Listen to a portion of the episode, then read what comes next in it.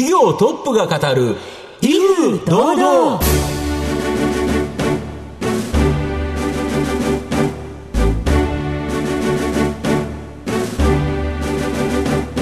毎度相場の福の神こと藤本信之です。アシスタントの飯村美希です。この番組は巷で話題の気になる企業トップをお招きして番組の指揮者的役割である財産ネット企業調査部長藤本信之さんが独特のタクトさばきでゲストの人となりを楽しく奏でて紹介していく企業情報番組です。藤本さん今日もよろしくお願いいたします。今日はなんか華やかな感じですね。そうなんですよね、はい、久しぶりの女性ゲストと。いう形で、はい、本当は上場企業の社長さんももっとやはり男女比でいうと女性増えてほしいなと思うんですけど、なかなか少ないという感じですね、はい、さあどのような人生を歩まれてきたのかにも迫っていきたいと思います。皆さんどうぞ最後までお楽しみください。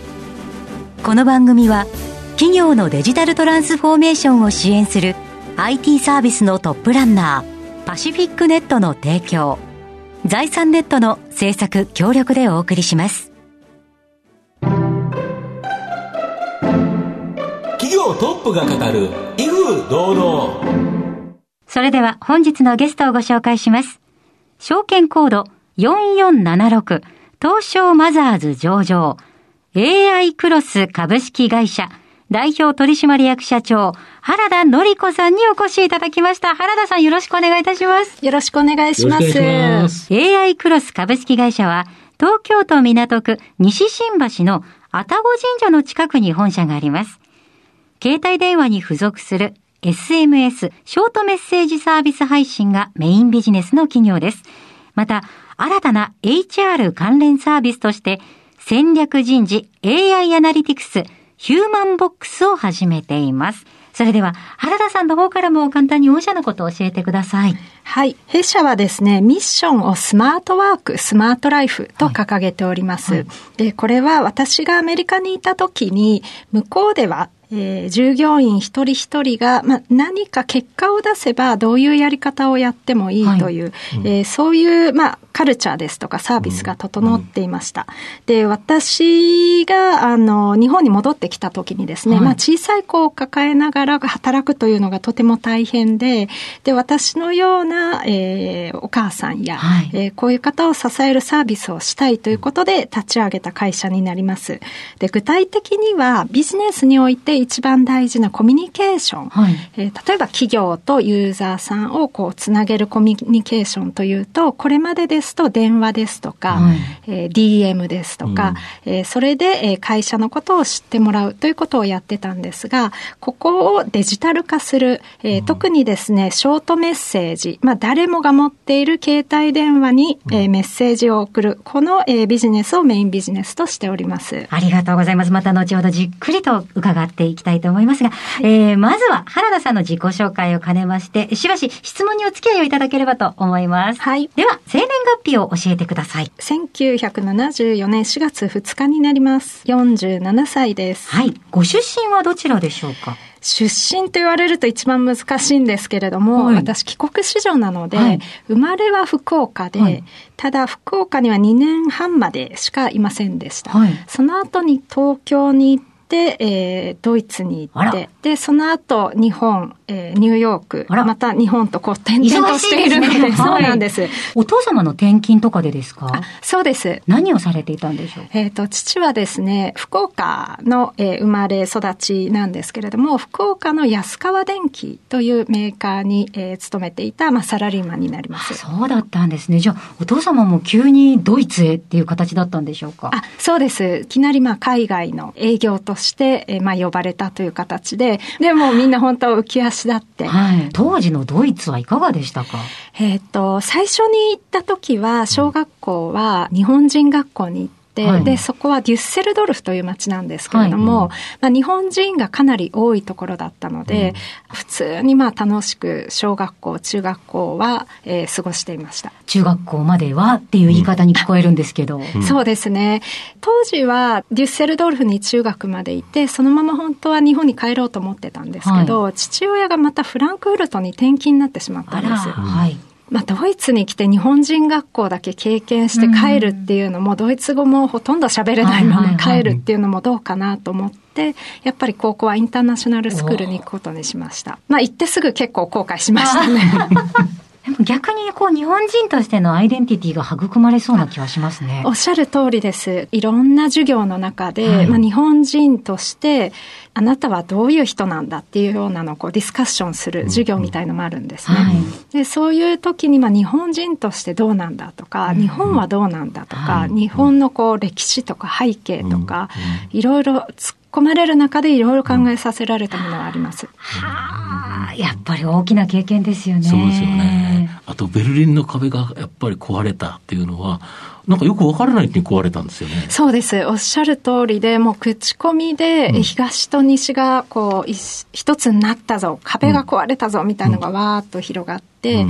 まあ、当たり前のことがこう変わっていくっていうのを、まあ、身をもって、えー、体験した実験でしたね。はいで、日本の大学から、あれですよね、海外の、あの、ドイツのサップというソフトウェアの会社に就職された。そうです。当時は ERP という業務統合ソフトですね。うん、それを日本でどんどん広がっていたので、まあ、勢いのある、で、しかもドイツの会社というところで、うん、そこに、えー、一番最初に、えー、コンサルタントとして入社しました。で、そこから転職して、転職からこのアメリカの市場開拓というのを言われて、大変なことが起こったとか。あ、おっしゃる通りです。何かこう、アメリカに行くチャンスはないかっていうのを探っているときに、うん、えー、当時、スタートアップだった、うん、まあ、あるベンチャーのアメリカ支社の立ち上げということで、うん、えー、行きました。で、アメリカに行って、まあ、シアトルからシリコンバレー、ニューヨークって経験するんですけれども、うん、一番最初のシアトルでこの日本のソフトを売るという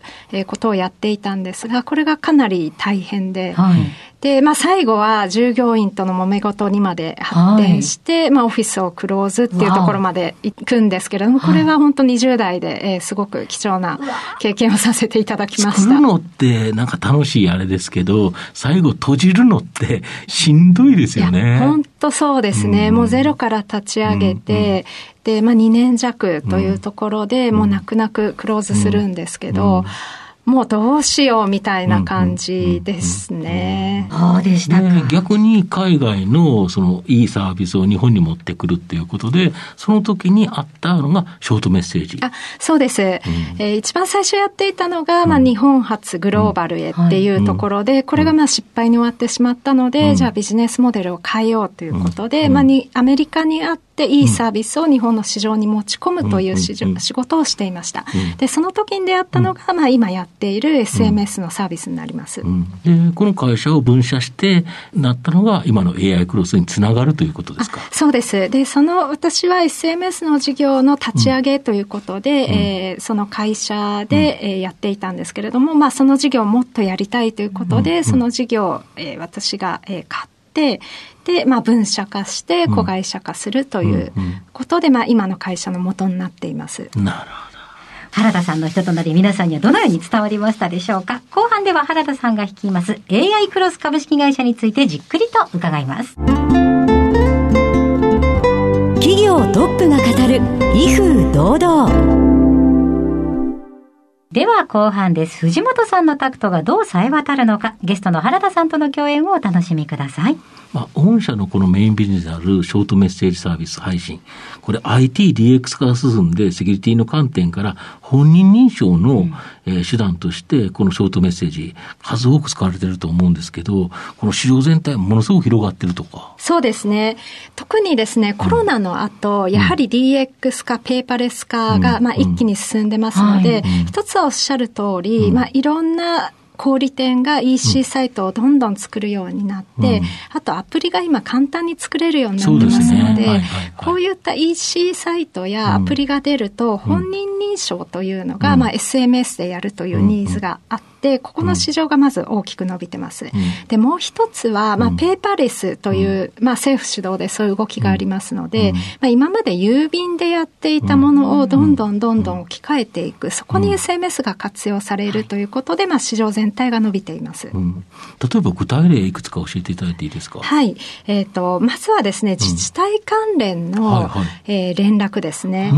で、自治体や、まあ、いろんな公共施設から、えー、市民の方方にこう連絡が来る。で、ショートメッセージの一番のいいところって、まあ、携帯さえ持っていれば届くので。そうですね、まあ、別にスマホじゃなくてもいいんですよね、ガラケーでもね。そうです。そうすると、一番こう、カバー率が高いんですね。で、ガラケーであれば、まあ、LINE を持っていない、例えばですね、SNS を持っていない方でも届くということで、えこういった緊急連絡のようなものに使われることが多いです。なるほど。で、今回、SMS のコロナ対策支援プラン。はい、これをですね、直近発表されてるんですけど、はい、これ、どういう形なんですか？はい、これはですね、やはり今、自治体様からのお問い合わせですとかが増えておりますので、まあ、コロナのまあ対策として、はい、えー、例えば、えー、待機、自宅待機の方にすぐ連絡をしたいですとか、えー、病院から、えー、こう空き情報を連絡したりですとか、はい、まあ、こういった形で、うん、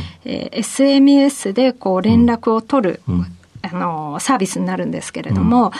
えー、このコロナのために使われる場合は、私たちももうすぐ解説して、うん、で、えー、簡単に導入できるように、うん、まあ、弊社の担当が、まあ、専属でついて、うん、で、あと、一定量はお試しで使っていただけるようなトライアルで、まあ、簡単にすぐ始められるということで、えー、こういったパッケージを今回リリースいたしました。やはり時代に即してっていう形で、まあ、あの、いろんなコミュニケーションツールってあるかと思うんですけど、ショートメッセージって逆に言うと、携帯さえ持ってれば絶対につながると。ガラケーであり、スマホであり、誰でもつながる。こんなやつないですよね。そうなんです。うん、やっぱり今、あの、どの年代の方でも、うん、どの IT リテラシーの方でも通じるものって言ったらもう携帯電話しかないんですよね。それで、まあ、郵便の代わりに、えー、なるものということで、まあ、この SMS の活用というところが、まあ、あちこちで進んでおります。そうするとこれが広がっていけば、まあ、御社も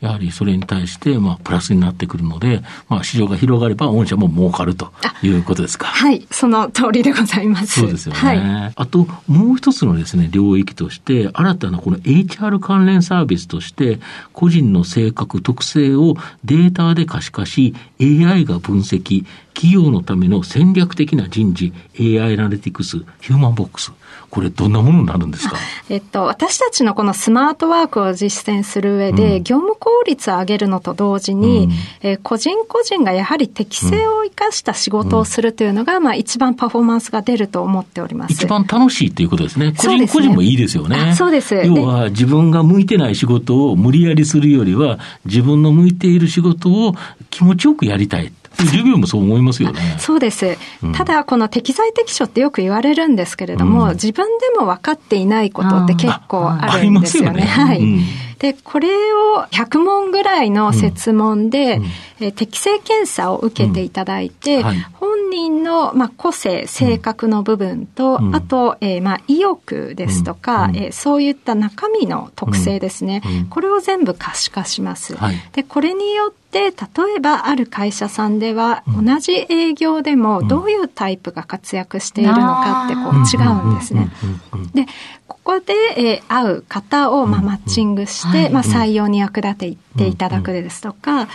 と、えー、社内の、まあ、人事の配置をする際に、まあ、どの部署に誰をこう配置したら一番適材適所が実現できるのかというのを、えー、可視化して、まあ、実現していくサービスになります。はい、確かに同じハイパフォーマーだったとしても、うん、コツコツした人が会う営業部署と、うん、勢いのある人がっていうのとまた全然違いますもんね。そうなんです。弊、うん、社でも例えばさっきの SMS のサービスって、はい、いわゆる他の商材を売っている営業だとすごく難しい、売るのが難しいサービスなんですね。でえー、なぜかっていうと、うん、お客様に使っていただいて、うん、えー、どんどん使っていただかないと売り上げが上がらないので。そうですよね。はい、一通送って、あその手数料じゃないですけど、おいくらだから、そうです。結局お客さんが導入しても、使えなかったら結局そのメあのメッセージを送らないから、そうです全然売り上げ上がらないそうです。なので、お客様の業務を理解して、もしくはシステムを理解している人間が割と実績を出すんですけれども、このタイプってっていうのが必ずしも、こういわゆる体育会系イケイケっていうわけではなくて、うん。うん、もう、えー、技術を知っている、うん、まあ、実直に丁寧にお客様にこう提案できるタイプ、でこれは必ずしも他の会社さんで実績を出す営業のタイプではないんですね。なるほど。でここが、あの数値化されて可視化されると、まあ、自社で活躍していただける人材を採用することができる。まあ、こういったサービス今活躍してる人のその可視化したデータを見れば、次に入ってくる人、うんうん、こういう人だったら多分活躍してくれるだろう。だったら人間がなんか考えるよりはデータから基づくと、うんはい、いいですよね、そちらの方が。そうです。でこれがまあ今いろんな企業様トライアルいただいてるんですけれども、うん、えー、例えば人手不足の業界で、うん、えー、離職率の高い業界ですとか、まあ、介護業界ですとか、えー、こういったところで、まあ、あった人材を入って長く働いていただきたいというところにこうご利用いただいたりですとか、えー、こういったサービスになります。御社の今後の成長を引っ張るもの改めて教えていただきたいんですが。はい、えー、大きく2つあります。うん、えー、1つは先ほどお話しした SMS サービス、でこれがまあ DX 化に伴って、郵便にとって変わるもの、で引き続き本人認証のニーズの市場っていうのは伸びていくので、ここがどんどん広がっていく、えあとまあ 5G の世界になった時に、えメッセージがテキストから動画画像になるので、ここの市場っていうのがもっと広がっていきます。おっしゃる通りです。でもう一つは先ほどの HR の業界で、ここもまさにまあ今まで、えー、人材、えー、派遣関連市場とか、アナログの市場が今デジタルに HR テック市場に大きく変わっていますので、うん、えー、ここでこのヒューマンボックスを、えー、どんどん広めていきたいと考えております。では藤本さん最後の質問をお願いしますあなたの心に残る四字熟語教えていただきたいんですがはい、えー、七点八起になります。はい。もうまさにですね、いろいろあったんですもんね。あそうなんです。もう何があってもとにかく、はい、えー、倒れなければ、倒れても倒れても最後起き上がれば、まあ自分自身の心さえ、うん、えー、倒れなければ、えー、できるというのは、まあ信じておりまして、えー、これからもずっとその精神でいきたいと思っております。はい。ありがとうございます。もう素敵な笑顔でお答えいただきまして、ありがとうございました。えー、本日のゲストは、証券コード4476、東証マザーズ上場、AI クロス株式会社、代表取締役社長、原田典子さんでした。原田さん、ありがとうございました。ありがとうございました。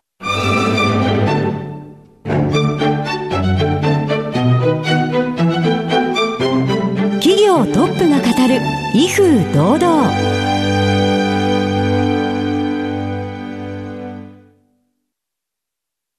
企業のデジタルトランスフォーメーションを支援する IT サービスのトップランナー。東証2部証券コード3021パシフィックネットは、パソコンの調達、設定、運用管理からクラウドサービスの導入まで、企業のデジタルトランスフォーメーションをサブスクリプションで支援する信頼のパートナーです。取引実績1万社を超える IT サービス企業。東証2部証券コード3021パシフィックネットにご注目ください。お送りしてきました企業トップが語る威風堂々そろそろお別れのお時間です。今日のゲストは AI クロス株式会社代表取締役社長原田典子さんにお越しいただきました。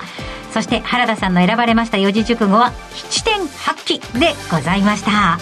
それではここまでのお相手は藤本信之と飯村美希でお送りしました。来週のこの時間まで。ほなさいならこの番組は企業のデジタルトランスフォーメーションを支援する IT サービスのトップランナーパシフィックネットの提供財産ネットの制作協力でお送りしました。